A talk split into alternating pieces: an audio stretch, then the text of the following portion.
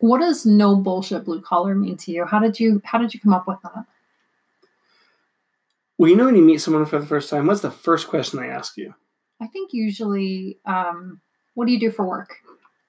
That's it. I have felt that question so deep. It's made me feel inadequate when I tell someone I'm a painter. I feel like they're sizing me up, whether it's the money, the education, the status. I have felt beneath people. I felt like I they're writing me off immediately with what I do, being a blue collar person.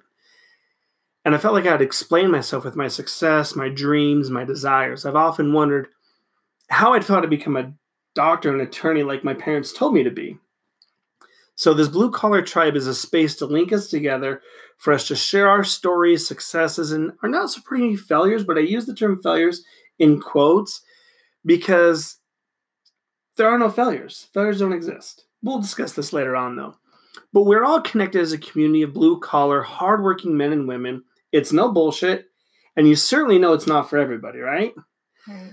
So I'm excited to use this platform as a way to connect with you daily. It's community over competition, which is one tribe working our asses off. Until tomorrow, much love, Blue Collar Tribe.